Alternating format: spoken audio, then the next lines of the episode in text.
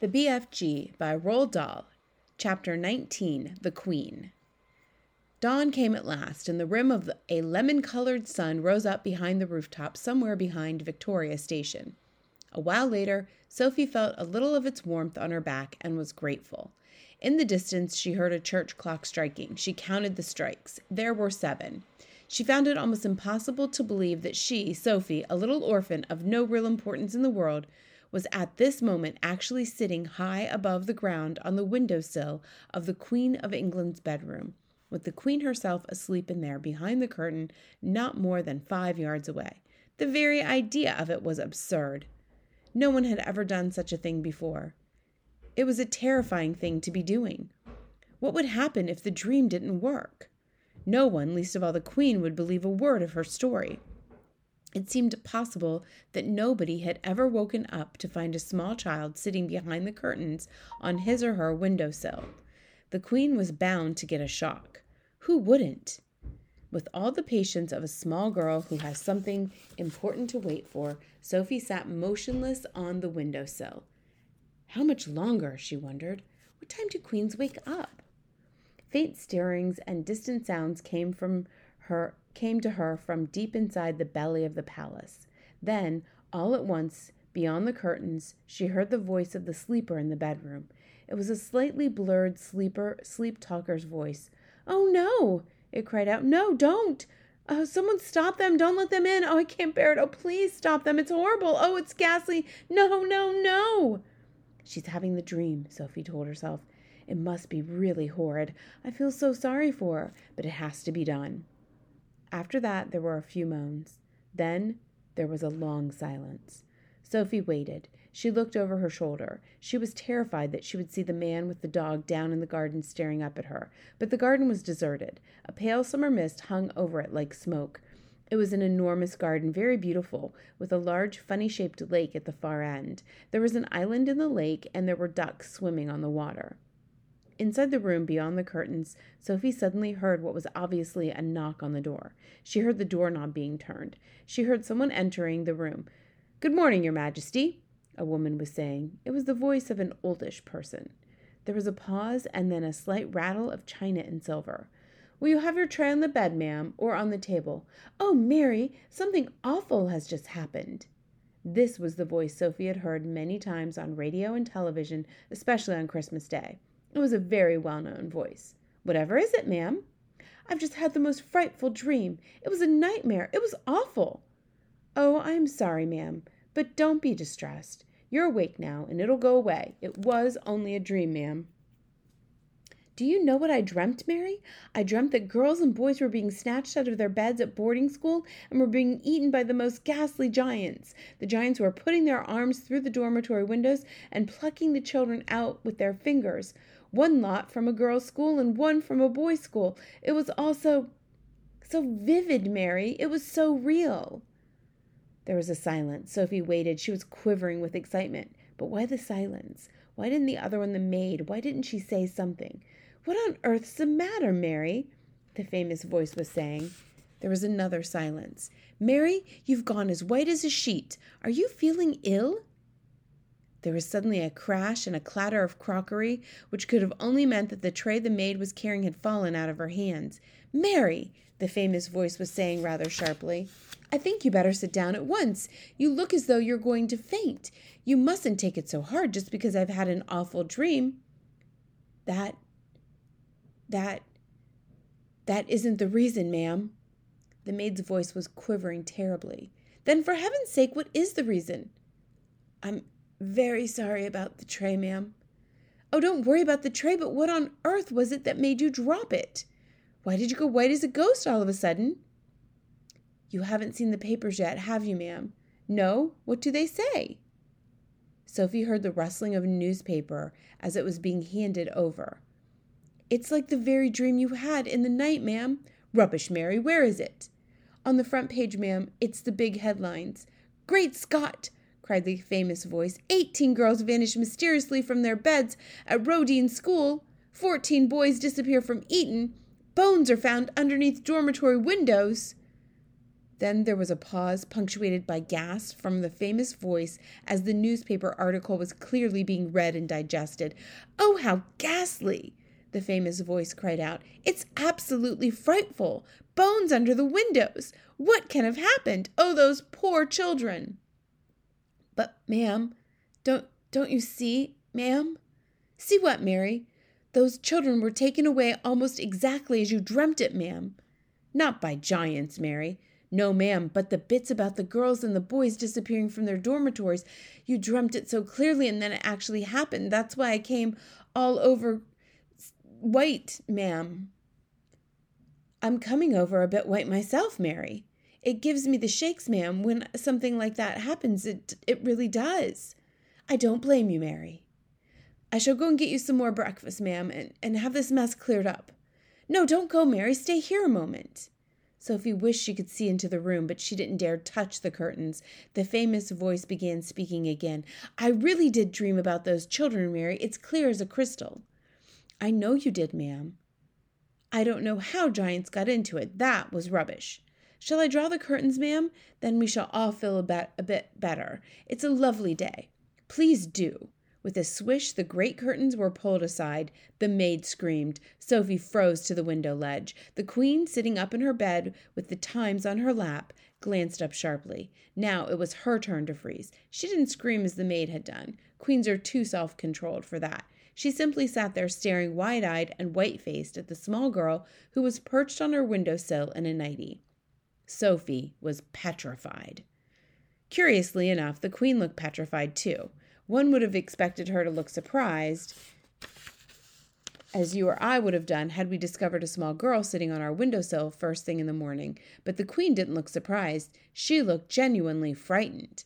The maid, a middle aged woman with a funny cap on top of her head, was the first to recover. What in the name of heaven do you think you're doing in here?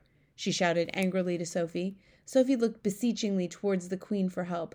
The queen was still staring at Sophie. Gaping at her would be more accurate. Her mouth was slightly open, her eyes were round and wide as two saucers, and the whole of that famous, rather lovely face was filled with disbelief. Now, listen here, young lady. How on earth did you get into this room? the maid shouted furiously. I don't believe it, the queen was murmuring. I simply don't believe it. I'll take her out, ma'am, at once, the maid was saying. No, Mary, no, don't do that. The queen spoke so sharply that the maid was taken quite aback. She turned and stared at the queen. What on earth had come over her? It looked as though she was in a state of shock. Are you all right, ma'am? the maid was saying. When the queen spoke again, it was in a strange, strangled sort of whisper. Tell me, Mary, she said. Tell me quite truthfully. Is there really a little girl sitting on my windowsill, or am I still dreaming? She's sitting there all right, ma'am, as clear as daylight, but heaven only knows how she got there. Your Majesty is certainly not dreaming it this time. But that's exactly what I did dream, the Queen cried out. I dreamt that as well. I dreamt that there would be a little girl sitting on my windowsill in her nightie, and she would talk to me. The maid, with her hands clasped across her starched white shirt was staring at her mistress with a look of absolute disbelief on her face. The situation was getting beyond her. She was lost. She had not been trained to cope with this kind of madness. Are you real? The queen asked Sophie. Y- y- yes, your majesty, Sophie murmured. What is your name? Sophie, your majesty. And how did you get up to my windowsill? No, don't answer that. Hang on a moment. I dreamed that part of it too. I dreamed that a giant put you there. He did, your majesty, Sophie said. The maid gave a howl of anguish and clasped her hands over her face. Control yourself, Mary, the queen said sharply. Then to Sophie she said, You are not serious about the giant, are you? Oh, yes, your majesty. He's out there in the garden now. Is he indeed? the queen said. The sheer absurdity of it all was helping her regain her composure. So he's in the garden, is he? she said, smiling a little. He's a good giant, your majesty, Sophie said. You need not be frightened of him. I'm delighted to hear it, the queen said, still smiling. He is my best friend, your majesty. How nice, the queen said. He's a lovely giant, your majesty. I'm quite sure he is, the queen said, but why have you and this giant come to see me? I think you have dreamed that part of it too, your majesty, Sophie said calmly. That pulled the queen up short. It took the smile right off her face. She certainly had dreamed that part of it. She was remembering now how, at the end of her dream, it said that the, a little girl and a big friendly giant would come and show her how to find the nine horrible man eating giants. Be careful, the queen told herself. Keep very calm, because this is surely not very far from the place where madness begins. You did dream that, didn't you, your majesty? Sophie said. The maid was out of it now. She just stood there goggling. Yes, the queen murmured. Yes, now you come to mention it, I did. But how did you know what I dreamed? Oh, that's a long story, your majesty, Sophie said. Would you like me to call the big friendly giant? The queen looked at the child. The child looked straight back at the queen, her face open and quite serious. The queen simply didn't know what to make of it. Was someone pulling her leg? she wondered. Shall I call him for you? Sophie went on. You'll like him very much. The queen took a deep breath. She was glad no one except her faithful old Mary was here to see what was going on. Very well, she said. You may call your giant. No, wait a moment. Mary, pull yourself together and give me my dressing gown and slippers. Mary did as she was told. The queen got out of her bed and put on a pale pink dressing gown and slippers. You may call him now, the queen said. Sophie turned her head towards the garden and called out, BFG, Her Majesty the Queen would like to see you. The queen crossed over to the window and stood beside, beside Sophie. Come down off that ledge, she said. You're going to fall backwards at any moment. Sophie jumped down into the room and stood beside the queen at the open window. Mary the maid stood be- behind them. Her hands were now planted firmly on her hips, and there was a look on her face which seemed to say, I want no part in this fiasco. I don't see any giant, the queen said. Please wait, Sophie said. Shall I take her away now, ma'am? the maid said. Take her downstairs and give her some breakfast, the queen said. Just then there was a rustle in the bushes beside the lake. Then out he came, twenty four feet tall, wearing his black cloak with the grace of a nobleman, still carrying his long trumpet in one hand. He strode magnificently across the palace lawn towards the window. The maid screamed. The queen gasped. Sophie waved. The BFG took his time. He was very dignified in his approach.